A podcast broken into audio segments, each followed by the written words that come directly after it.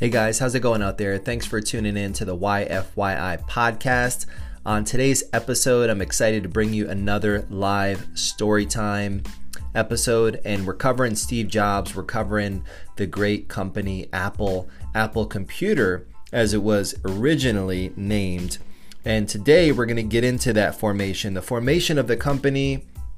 We're getting into Steve's quest for enlightenment, his journey to India and then only to return home uh, to hook back up with his buddy Woz, working on a few projects. And then Woz has a vision, Steve has an ambition, and together they form the company. So we're going to get into that formation stage that led us to, you know, having i pretty much everything iPhone, iPad, iWatch, iLife, iWorld, and how it all started on a summer day in 1975 when Woz has that vision. So I'm excited for this episode. Hope you guys are inspired by it. Hope you are enjoying the story time.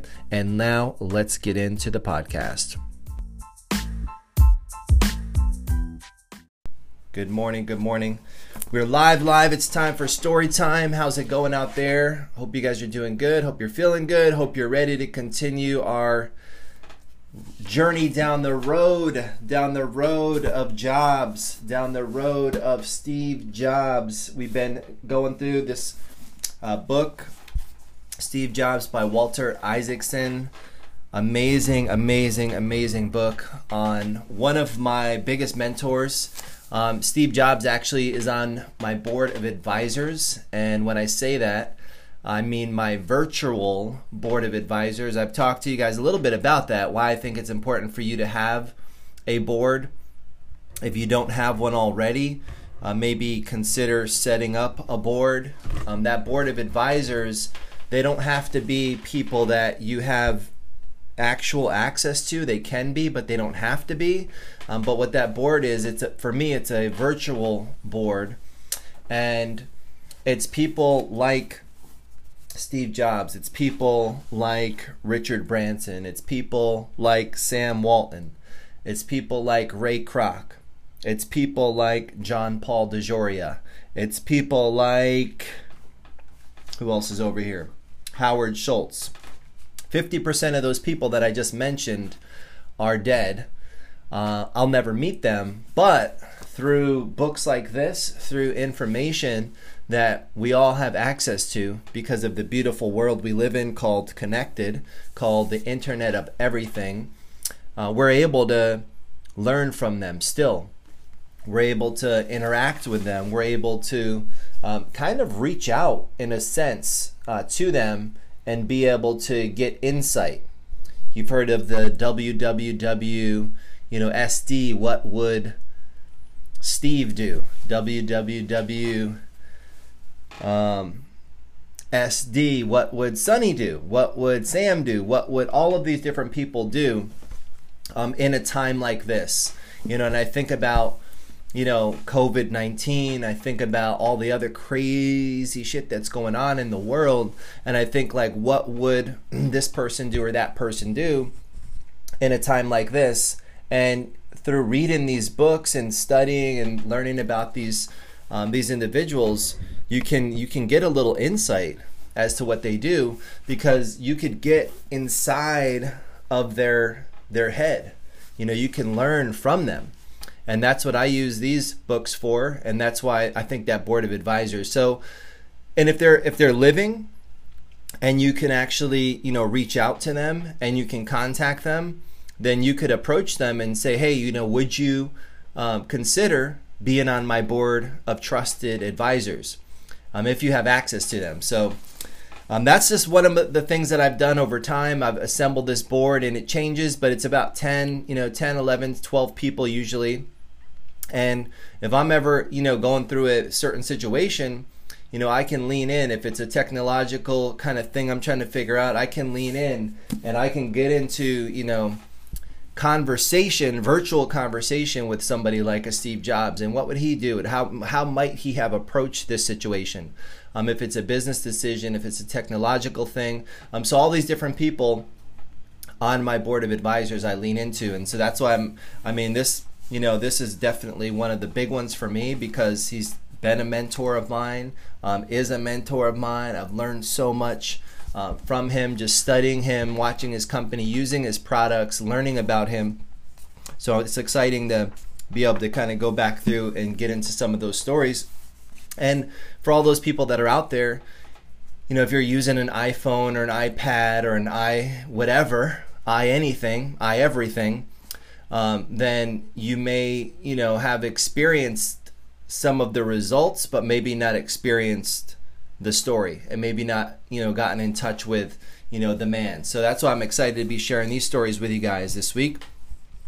So where we left off yesterday, and if you're just getting here, welcome, welcome. Whether you're on Twitter, you're on Instagram, you're on one of the Facebook pages, wherever the stream is coming to you. If you're on the, um, if you're listening to this on the podcast, um, share this stream, share the post, share the story, share it with somebody um, that you think might uh, might like to learn a little bit more about some of these businesses, these mentors, or um, any any insights you think they might be interested in. So where we left off yesterday, you know, Steve was getting ready to go to India.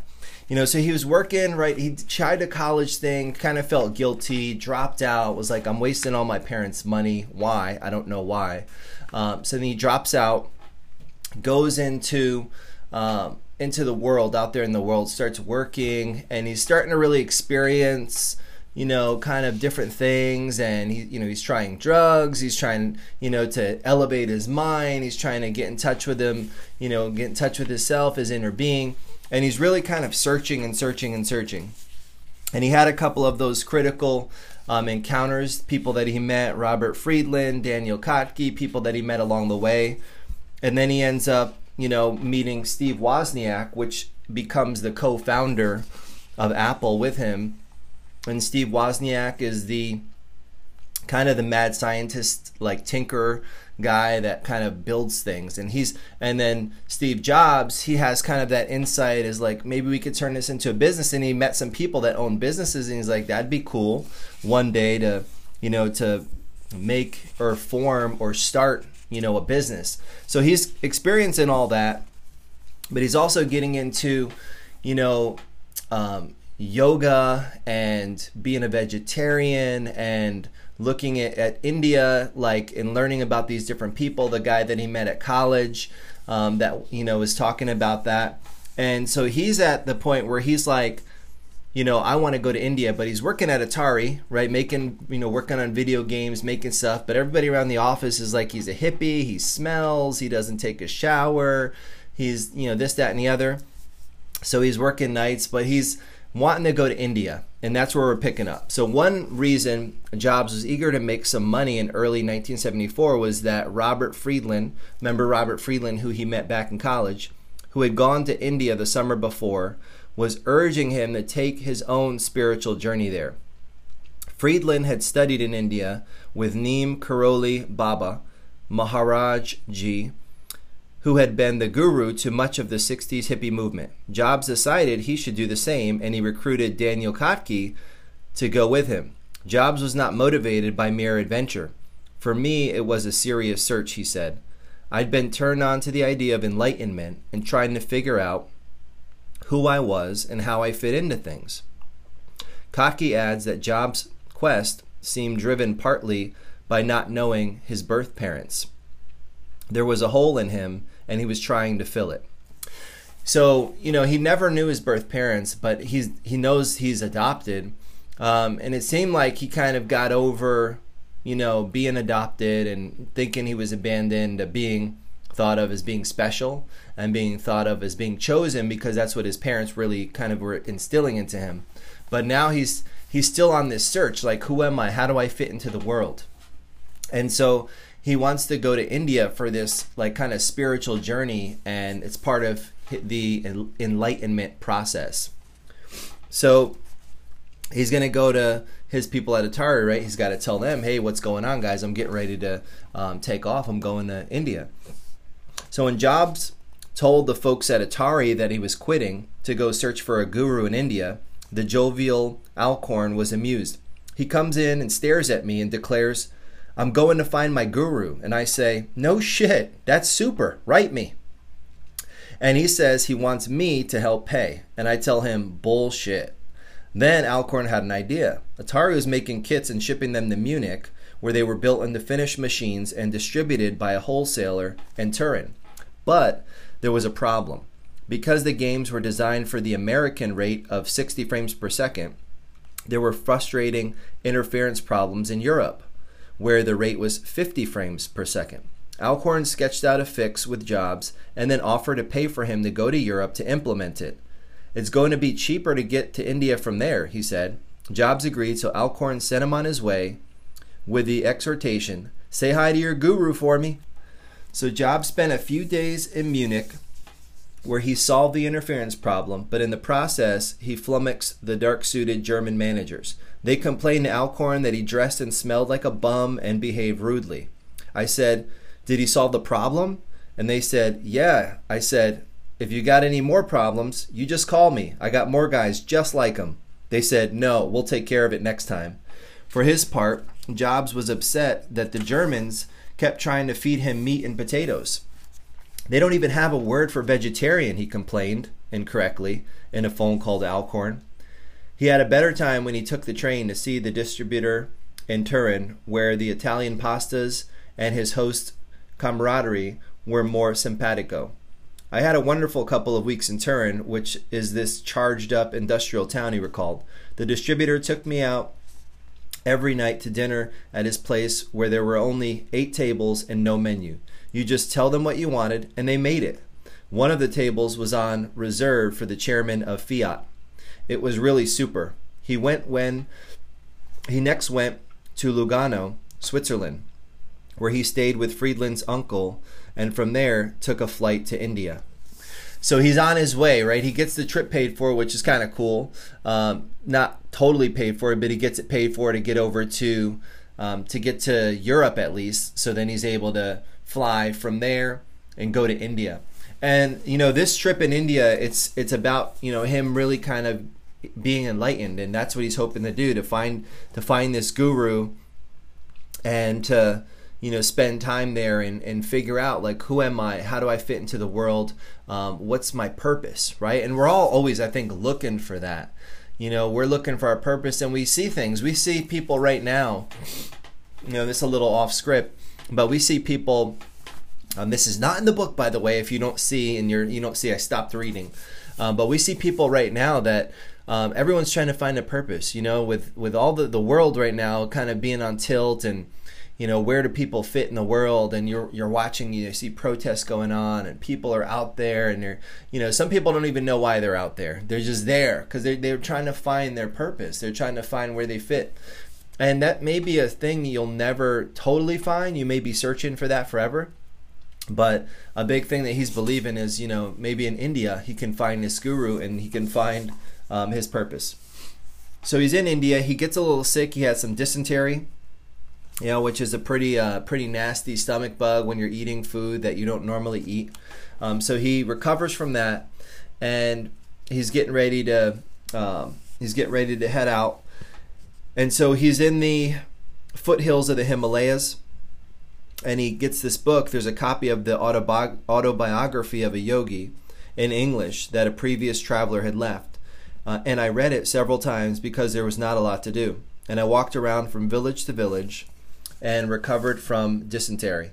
Among those who were part of the community there was Larry Brilliant, an epidemiologist who was working to eradicate smallpox and who later ran Google's philanthropic arm and the Skoll Foundation.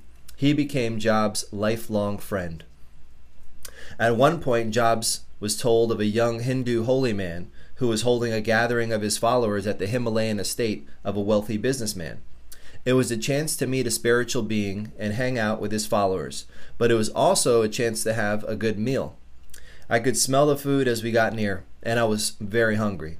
As Jobs was eating, the holy man, who was not much older than Jobs, picked him out of the crowd, pointed at him, and began laughing maniacally. He came running over and grabbed me and made a tooting sound and said, You are just like a baby, recalled Jobs. I was not relishing this attention. Taking Jobs by the hand, he led him out of the worshipful crowd and walked him up to a hill where there was a well and a small pond. We sit down and he pulls out this straight razor. I'm thinking he's a nutcase and begin to worry. Then he pulls out a bar of soap. I had long hair at the time, and he lathered up my hair and shaved my head. He told me that he was saving my health. Daniel Kottke arrived in India at the beginning of the summer, and Jobs went back to New Delhi to meet him. They wandered mainly by bus rather aimlessly. By this point, Jobs was no longer trying to find a guru who could impart wisdom, but instead was seeking enlightenment through ascetic experience, deprivation, and simplicity. He was not able to achieve inner calm. Kottke remembers him getting into a furious shouting match with a Hindu woman in a village marketplace who, Jobs alleged, had been watering down the milk she was selling them. Yet Jobs could also be generous. When they got to the town of Manali, Kottke's sleeping bag was stolen and his travelers with his traveler's checks in it. Steve covered my food expenses and bus ticket back to Delhi. Kottke recalled, he also gave Kottke the rest of his own money, a $100, to tide him over. During his seven months in India, he had written to his parents only sporadically, getting mail at the American Express office in New Delhi when he passed through. And so they were somewhat surprised when they got a call from the Oakland airport asking them to pick him up. They immediately drove up from Los Altos. My head had been shaved, I was wearing Indian cotton robes, and my skin had turned a deep chocolate brown red from the sun, he recalled. So I'm sitting there, and my parents walked past me about five times, and finally my mother came up and said, Steve? And I said, Hi. They took him back home, where he continued trying to find himself. It was a pursuit with many paths toward enlightenment. In the mornings and evenings, he would meditate and study Zen and in between, he would drop in to audit physics and engineering courses at Stanford. So he goes on this journey, right? He's in India, you know, gets his head shaved, comes back, not necessarily maybe have achieved his mission, um, but still eager to learn, right? And I think that's what I think, eh, you know, and this is my opinion that it was more about just the search for information, just learning, just experiencing, just seeing like what else is out there, um, which is something I, I mean, I believe people, you know, should do. You should try. You should go. You should, um, you should wander, wander like wander your physical body around, and you should also, I think, wonder. You know, wondering and wandering are are ways that you discover. Uh, wonder what this is going to do. Wonder what that's going to do. Wander over there. Wander over there. So wonder and wander. Um, and I think that's where you know Steve is is at in his life at this point, and you know he's still practicing Zen, the Buddhism, um, spirituality, and his interests. You know, it's you know at the at the time, I mean, he's a teenager, you know, young guy coming up, um, but that continued throughout you know his life really. So now he's back in California, and he's to do what? What is he going to do? So he decides to go back over to um, Atari, and this is when he gets back. He goes back to his old you know job, and he sees everybody. So one day, early in 1975, Al Alcorn was sitting in his office at Atari when Ron Wayne burst in. "Hey, Steve is back!" he shouted. "Wow, bring him in! Bring him on in!" Alcorn replied. Jobs shuffled in barefoot, wearing a saffron robe and carrying a copy of Be Here Now, which he handed to Alcorn and insisted he read. Can I have my job back? he asked. He looked like a Hare Krishna guy, but it was great to see him, Alcorn recalled, so I said, Sure. Once again, for the sake of harmony, Jobs worked mostly at night. Wozniak, who was living in an apartment nearby and working at HP, would come by after dinner to hang out and play the video games. He had become addicted to Pong at a Sunnyvale bowling alley, and he was able to build a version that he hooked up to his home TV set.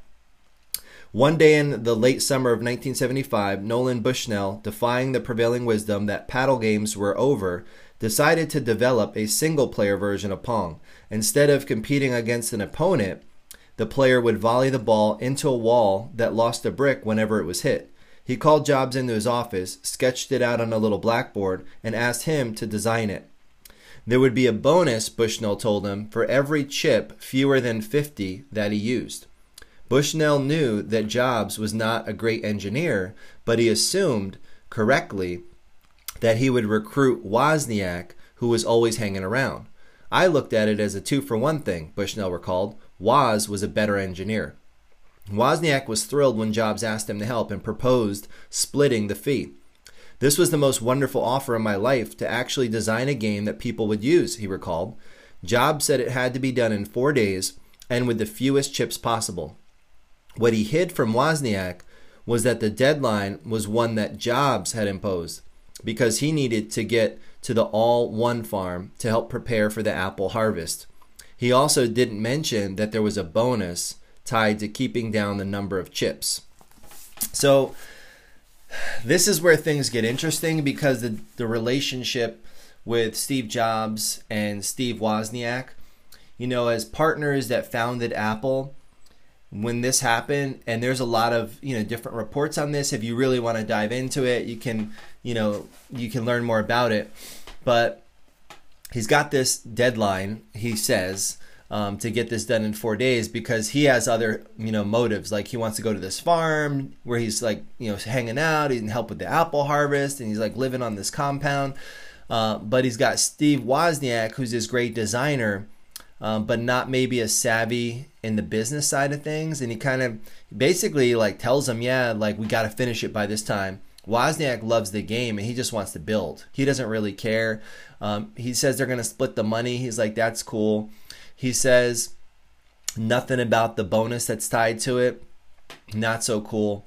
And so Wozniak not only helps him build it, gets it done, gets it done ahead of schedule, gets it done um, with a, fewer chips because those chips cost money, so they're saving money. But then, you know, helps him get the bonus, and Steve never tells him anything about it. Doesn't give it to him.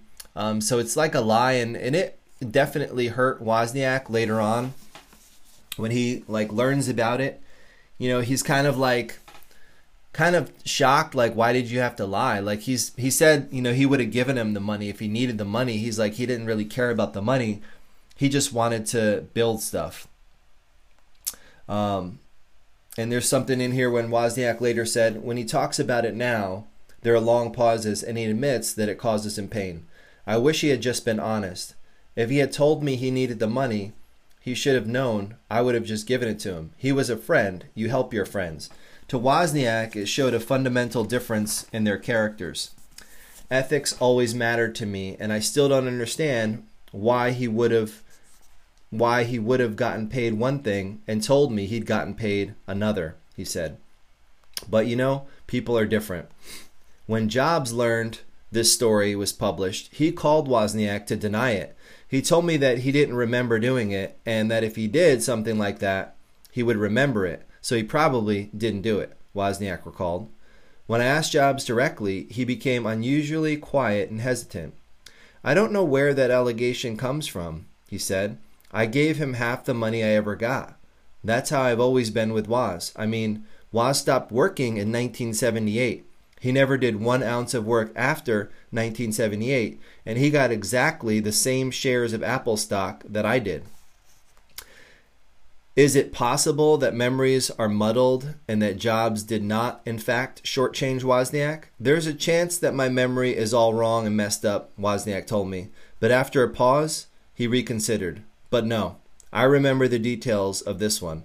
The $350 check. He confirmed his memory with Nolan Bushnell and Al Alcorn.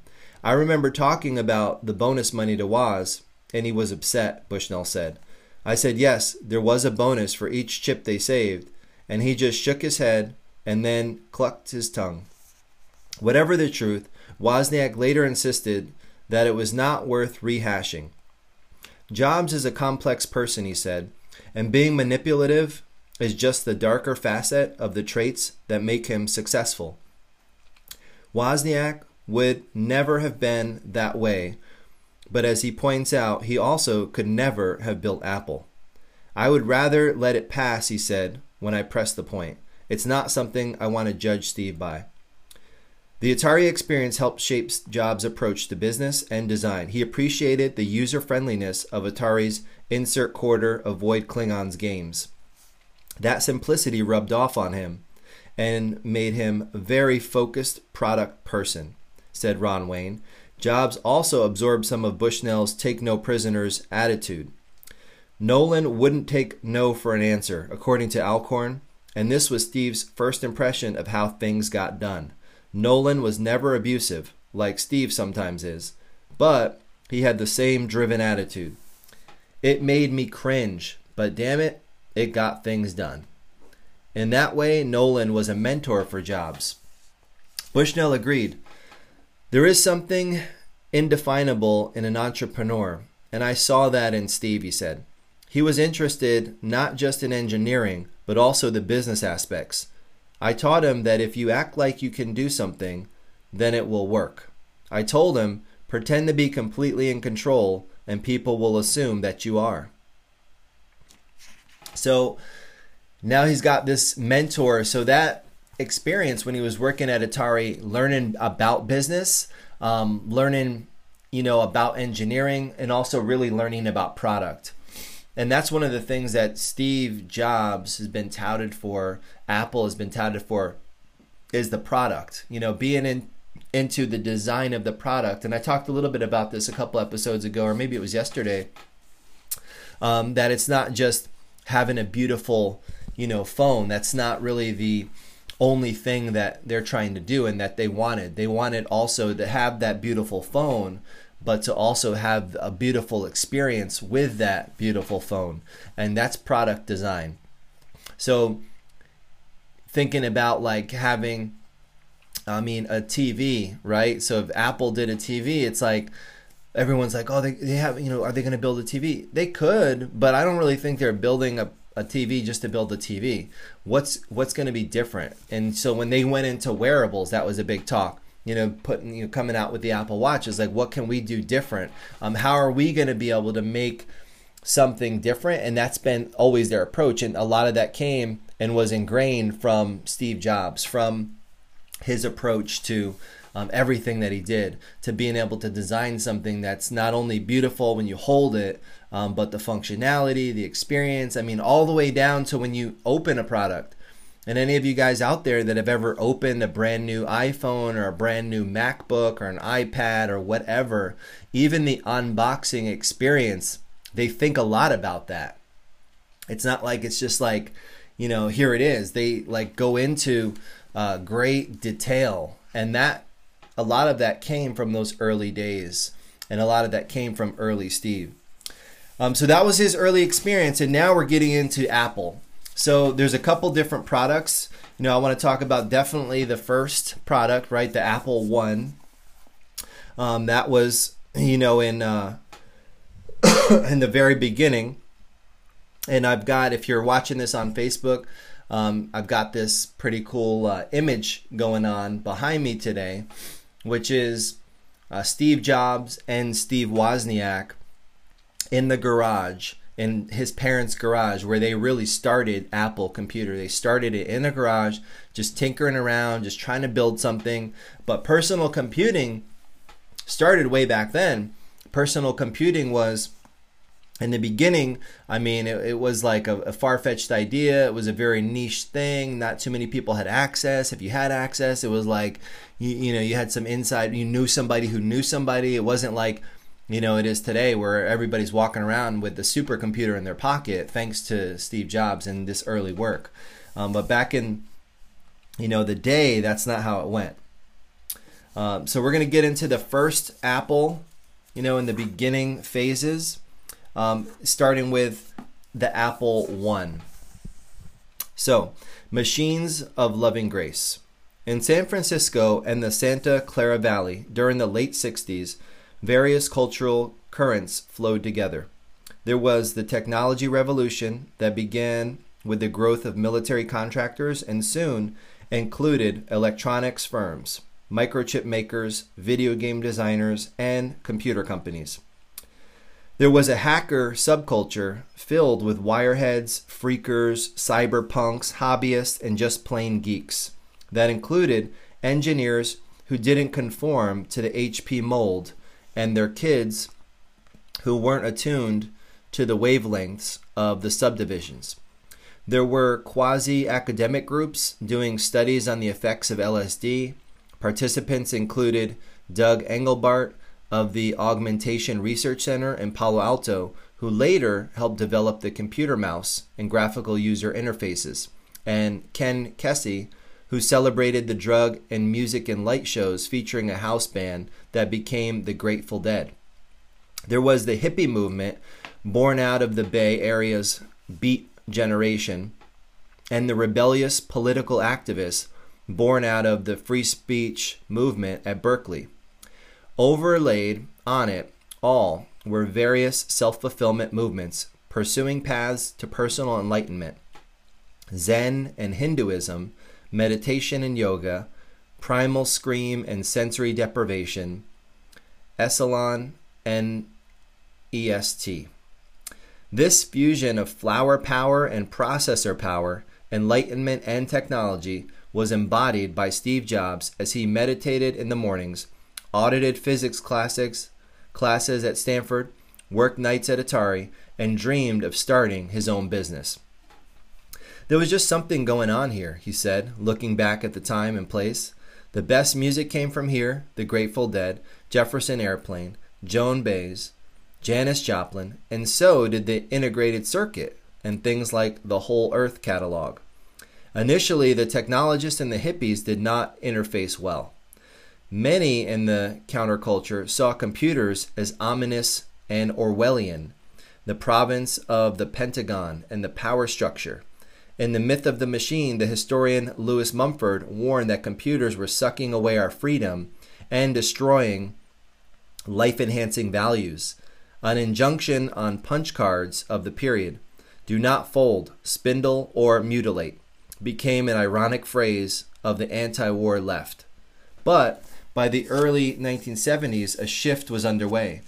Computing went from being dismissed as a tool of bureaucratic control to being embraced as a symbol of individual expression and liberation. John Markoff wrote in his study of the counterculture's convergence with the computer industry what the Dormouse said. It was an ethos lyrically expressed in Richard Brautigan's 1967 poem, All Watched Over by Machines of Loving Grace. And the cyberdelic fusion was certified with Timothy Leary when Timothy Leary declared that personal computers had become the new LSD, and years later revised his famous mantra to proclaim, Turn on, boot up, jack in. The musician Bono, who later became a friend of Jobs, often discussed with him why those immersed in the rock, drugs, rebel counterculture of the Bay Area ended up helping to create the personal computer industry.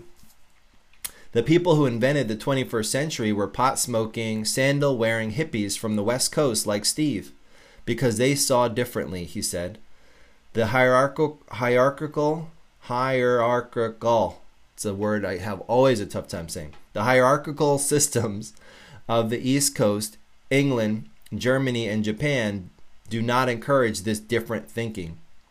The 60s produced an anarchic mindset that is great for imagining a world not yet in existence.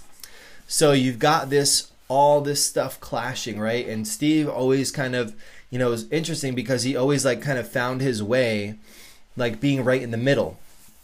So you've got like the, you know, we don't want machines, computers are going to, you know, destroy us side of things. And then you've got people that are like, these computers can like take us to another level. Computers, it, it could be cool, like technology could be cool. And then in the middle, standing in the middle, like he's found himself in a lot of um, intersections as Steve Jobs. So he's on both sides where he feels like, you know, there is a an art form. And I think that kind of goes back to him just being that artist, you know, loving art and thinking that you could have emergence of these two worlds and these computers and artists can kind of merge together. And when you look at something like an Apple, you know, a lot of artists still to this day, when it comes to technology, they flock to Apple you know designers animators video gamers um, they're just their products have always been kind of in an artsy realm you know and and they've kind of maintained that over 40 years uh, plus.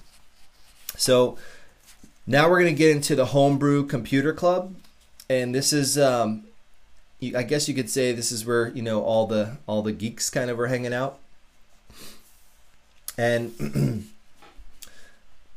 there's another interesting character we're going to meet here in just a second. All right, so there's this catalog, the Whole Earth Fan, um, the Whole Earth catalog, which kind of covers you know different things on computing and um, different things on technology. So you know Steve's a big fan of it, and Brand's catalog was published with the help of the Portola Institute, a foundation dedicated to the fledgling field of computer education. The foundation also helped launch the People's Computer Company, which was not a company at all, but a newsletter, an organization with the motto Computer Power to the People. There were occasional Wednesday night potluck dinners, and two of the regulars, Gordon French and Fred Moore, decided to create a more formal club where news about personal electronics could be shared. They were energized by the arrival of the January 1975 issue of Popular Mechanics, which had on its cover the first personal computer kit the Altair. The Altair wasn't much, just a 495 pile of parts that had to be soldered that had to be soldered to a board that would then do little. But for hobbyists and hackers, it heralded the dawn of a new era. Bill Gates and Paul Allen read the magazine and started working on a version of BASIC, an easy to use programming language for the Altair. It also caught the attention of Jobs and Wozniak. And when an Altair kit arrived at the People's Computer Company, it became the centerpiece for the first meeting of the club that French and Moore had decided to launch.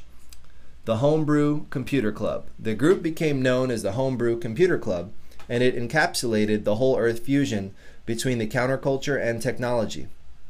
It would become to the personal computer era something akin to what the Turk's Head Coffee House was to the age of Dr. Johnson, a place where ideas were exchanged and disseminated.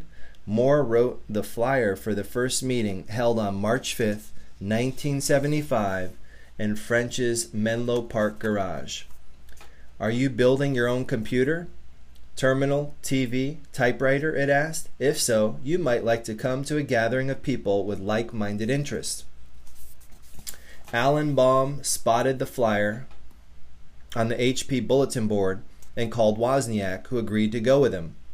That night turned out to be one of the most important nights of my life, Wozniak recalled. About 30 other people showed up, spilling out of French's open garage door, and they took turns describing their interest. Wozniak, who later admitted to being extremely nervous, said he liked video games, pay movies for hotels, scientific calculator design, and TV terminal design, according to the minus prepared by Moore, according to the minutes prepared by Moore. There was a demonstration of the new Altair, but more important to Wozniak was seeing the specification sheet for a microprocessor. As he thought about the microprocessor, a chip that had an entire central processing unit on it, he had an insight. He had been designing a terminal with a keyboard and monitor that could connect to a distant mini computer. Using a microprocessor, he could put some of the capacity of the mini computer inside the terminal itself so it would become a small standalone computer on a desktop. It was an enduring idea keyboard, screen, and computer all in one integrated personal package. This whole vision of a personal computer just popped into my head, he said. That night, I started to sketch out on paper what would later become known as the Apple I. So, there it is. Steve Wozniak has the vision. He sees the first personal computer by going to this meeting, boom. He sees it because right at that point it was a hobbyist thing. It was a kit. You get all these parts you put it together it's fun but it doesn't really do anything. But he's already working on these different components but when he sees this microprocessor he has the idea boom this could be you know, this could be something, a personal computer, which would have everything kind of working together. And he has that vision that night at the uh, in the garage at the club. At first, he planned to use the same microprocessor that was in the Altair, an Intel 8080, but each of those cost almost more than my monthly rent. So he looked for an alternative. He found one in the Motorola 6800, which a friend at HP was able to get for $40 a piece. Then he discovered a chip by MOS Technologies that was electronically the same but cost only $20.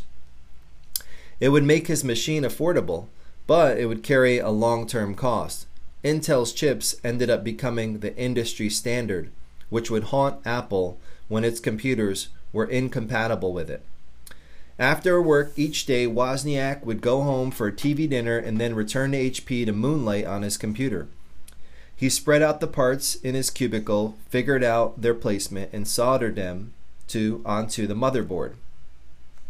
Then he began writing the software that would get the microprocessor to display images on the screen. Because he could not afford to pay for computer time, he wrote the code by hand. After a couple of months, he was ready to test it. I typed a few keys on the keyboard and I was shocked. The letters were displayed on the screen. It was Sunday, June 29th, 1975 a milestone for the personal computer. It was the first time in history, Wozniak later said, anyone had typed a character on a keyboard and seen it show up on their own computer screen right in front of them. Now, you hear that, I mean, you got to think about this. Like where we're at today, I mean, Case in point, I'm not only able to type on a screen, I'm able to broadcast and live stream on multiple screens at the same time to an audience all around the world. And to think back to that day, June 29th, which is only like 10 days away, we're about to celebrate a little anniversary when this happened. And it was the first time in history, you know, to be able to just type on a keyboard and have the letters appear on a screen. I mean, that's where things were, and these guys, you know, are the ones that are doing this, and that's the, you know, that's the thing that um, really starts everything. Continuing on here, Jobs was impressed. He peppered Wozniak with questions. Could the computer ever be networked? Was it possible to add a disk for memory storage? He also began to help Woz get components. Particularly, important were the dynamic random access memory chips. Jobs made a few calls and was able to score some from Intel for free. Steve is just that sort of person, said Wozniak. I mean, he knew how to talk to a sales representative. I could never have done that. I'm too shy. Jobs began to accompany Wozniak to homebrew meetings, carrying the TV monitor and helping to set things up. the meetings now attracted more than 100 enthusiasts and had been moved to the auditorium of the Stanford Linear Accelerator Center. Presiding with a pointer and a free-form manner was Lee Felsenstein, another embodiment of the merger between the world of computing and the counterculture. He was an engineering school dropout, a participant in the free speech movement, and an anti war activist. He had written for the alternative newspaper Berkeley Barb and then gone back to being a computer engineer. Woz was usually too shy to talk in the meetings, but people would gather around his machine afterward and he would proudly show off his progress. Moore had tried to instill in the homebrew an ethos of swapping and sharing rather than commerce. The theme of the club, Woz said, was give to help others. It was an expression of the hacker ethic that information should be free and all authority mistrusted. I designed the Apple I because I wanted to give it away for free to other people, said Wozniak. This was not an outlook that Bill Gates embraced.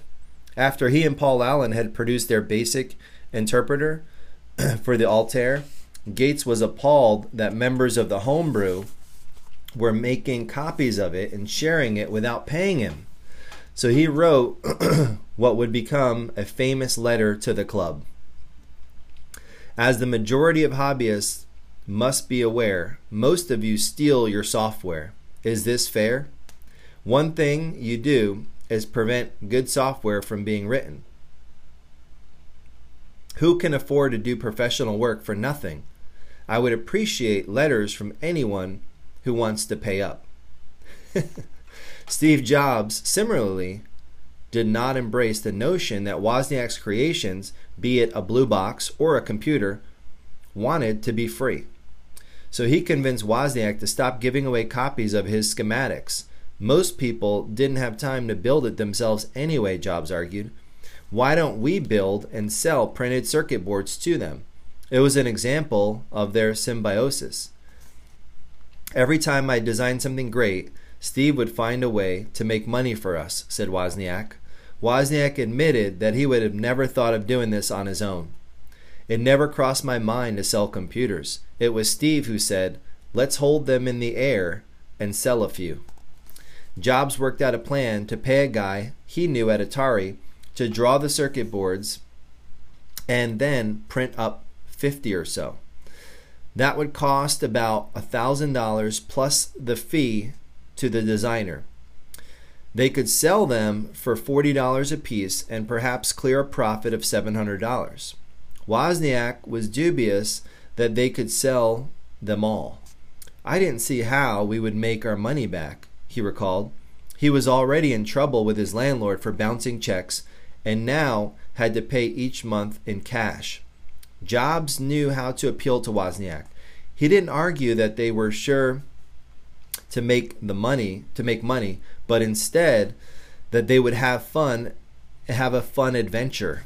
Even if we lose our money, we'll have a company, said Jobs as they were driving in his Volkswagen bus. For once in our lives, we'll have a company. This was enticing the Wozniak even more than any prospect of getting rich, he recalled. I was excited to think about us like that. to be two best friends starting a company? Wow. I knew right then that I'd do it. How could I not?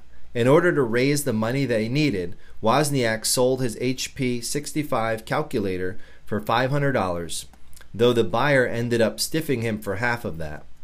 For his part, Jobs sold his Volkswagen bus for $1,500. But the person who bought it came to find him two weeks later and said the engine had broken down, and Jobs ac- agreed to pay for half of the repairs.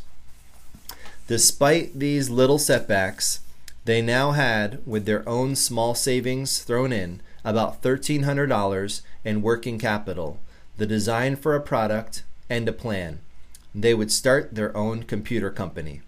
Apple is born. And that's where we're going to finish. So Apple is born. So 1300 bucks. What would you do? What are you willing to do? To go after your dream? What are you willing to do to start your journey? What are you willing to do to start your company? You know, this guy's basically about to get kicked out of his apartment. He has to pay in cash because he wrote bad checks to pay for his rent. He sells his calculator, you know, and, and gets half of what he thought he sold it for. Then Steve Jobs, on the other hand, sells his car, his Volkswagen bus, engine breaks down, he's got to pay for half of the repairs, whatever. You know, hiccups, bumps in the road, ups, downs, all those things happen. And then what happens? They got $1,300. So, Apple, the company that we see today, $260 billion in revenue last year, the company that we talked about with those, you know, over 500 stores, you know, 50,000, 40,000 plus employees, started with these two guys and their $1,300 that they scrounged up. There's so many amazing companies out there. When we get into these stories that go back and see how they started, I think about the company that I get to work with, Paul Mitchell. You know, was started with 700 bucks, you know, 40 years ago, with John Paul DeJoria and Paul Mitchell. I think about my own company, you know, the Salon 1.0 you know, basically started with nothing. You know, I pawned a necklace to get some money and begged and borrowed from friends to come up with a little money. I think I got like 600 bucks for that necklace to start the company. You know, it's starting with nothing, but that's what it's going to take. And that's where, when, if you're thinking about, you know, if you're not inspired by that, hearing that story where they're just like, you know what, we're going to do this. Um, but if you're not willing to take those chances, and and then Steve Wozniak's attitude about it was like, hey, you know what? We're gonna have and then Steve Jobs, he's like told me, hey, we're gonna have an adventure. Who knows if we'll ever make any money? Who knows if this is gonna work or not? It's never been done before, you know. But we're gonna we're gonna give it a shot, and at worst, we'll have some fun and learn some things along the way.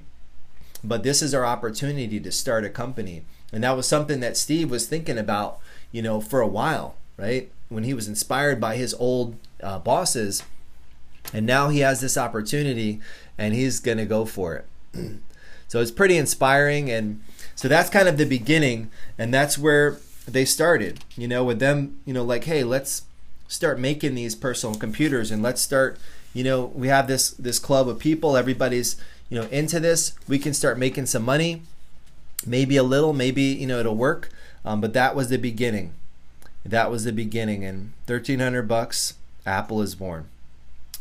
Um, the name you know and one, one thing i want to i want to share with you guys the name how did they get the name apple? We'll finish with this little little bonus tidbit right?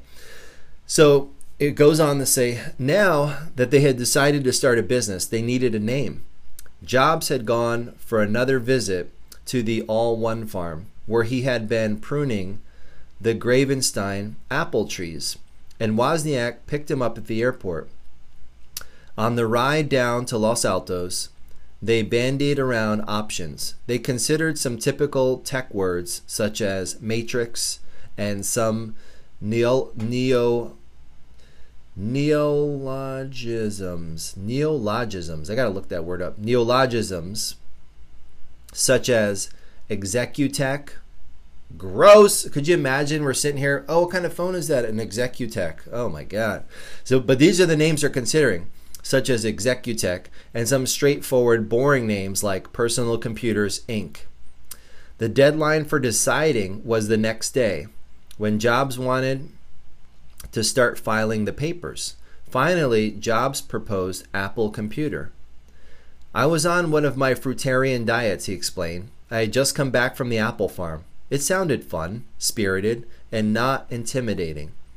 Apple took the edge off the word computer. Plus, it would get us ahead of Atari in the phone book. He told Wozniak that if a better name did not hit them by the next afternoon, they would just stick with Apple. And they did. Apple, it was a smart choice. The word instantly signaled friendliness and simplicity. It managed to be both slightly offbeat and as normal as a slice of pie. There was a whiff of counterculture, back to nature earthiness to it. Yet nothing could be more American. And the two words together, Apple Computer, provided an amusing disjuncture. It doesn't quite make sense, said Mike Markkula, who soon thereafter became the first chairman of the new company. So it forces your brain to dwell on it. Apple and computers. That doesn't go together. So it helped us grow brand awareness. So there you go. That's how we got Apple, right? Steve's on a fruitarian diet. He's up at that compound, that farm. He's working on the farm. He's like, yeah, Apple. But that thing about the phone book, which is interesting, is because, yeah, if you think about it, the phone book's in alphabetical order. And so, boom, their company's going to pop up in the A right at the front. It's going to be one of the first things people see. Um, but then that Apple and that computer, you know, kind of making it, uh, you know, taking that edge off, as he said, making it friendly, making it, you know, kind of simple. And that's how the name Apple uh, became the name of their company. And they've dropped the computer part, but it started as Apple Computer. Um, so that's where we're going to finish today. That little extra bonus. I thought that was interesting. I wanted to definitely had that little highlight I wanted to share with you guys. And we're going to pick back up tomorrow. Um, we're going to get into, you know, some of the other products. I mean, and, and as they kind of built this company and continue to create, I mean, in the garage, they're still in the garage.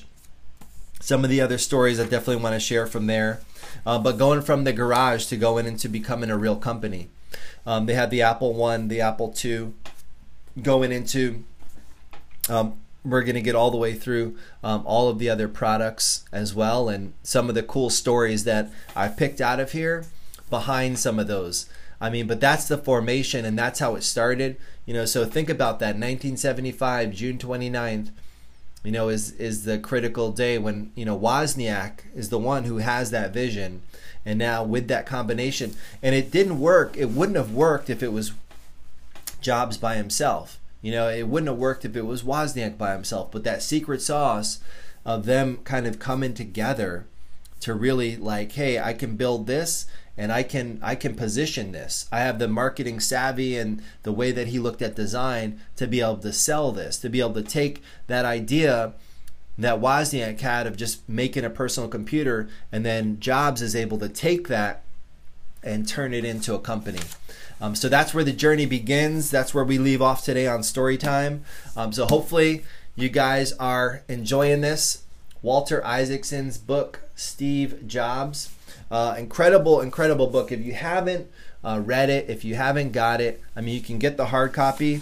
Like for me, most of the time I'll get like the hard copy and I'll get the audio version. So if I'm, I'm in my car, I can listen to it, and then when I'm you know have some downtime, I can read it you know, and I can uh, have experience both ways and hit both sides of the brain. Uh, but you can get it in all different formats. Um, I highly recommend it. This is not a paid endorsement. I don't know Walter Isaacson, although one day it'd be nice to, to meet him. Um, I just really admire this work. Uh, obviously, I admire Apple and Steve Jobs being a mentor of mine. Um, definitely uh, recommend this. Really, really great. So that's where we're going to finish today, guys. Thanks for being here. Thanks for tuning in. We'll be back tomorrow morning for another episode of Storytime. Um, if you could, if you would, share the post, share the stream, share the tweet, share the podcast with anybody. I might appreciate it. And I will see you guys tomorrow morning. Enjoy the rest of your day. And thanks again for tuning in.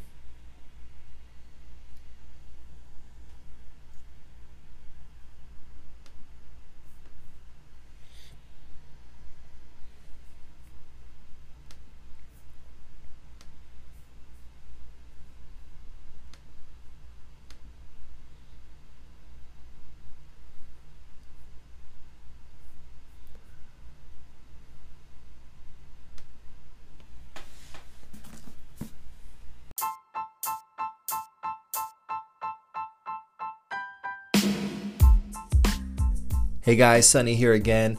Hope you guys enjoyed that episode and that little tidbit at the end, which I thought was pretty fascinating. You know, when we think about some of these companies, like how some are obvious, you can see some of these companies and you see a name, you're like, okay, that makes sense, that makes sense. But there's a lot of companies out there that it's not so obvious. Um, if you want to shoot me a comment, shoot me a message, shoot me um, just a, um, a cool fun fact that I could share any company that you admire, that you use, that you're a fan of, and how they got their name. I'd be interested to hear some of those companies from you guys, the listeners. So hit me up either on Instagram, you can send me a message at SunnyD 1.0, on Twitter at SunnyDTS, or on Facebook. You can find me at SunnyD of any company and, and what the history and the origin story is behind their name. I mean, I'm thinking about some of those out there, like how did the name Google come, you know, how did they come up with the name Google? Uh, Starbucks, we learned about. The Ritz Carlton, we learned about.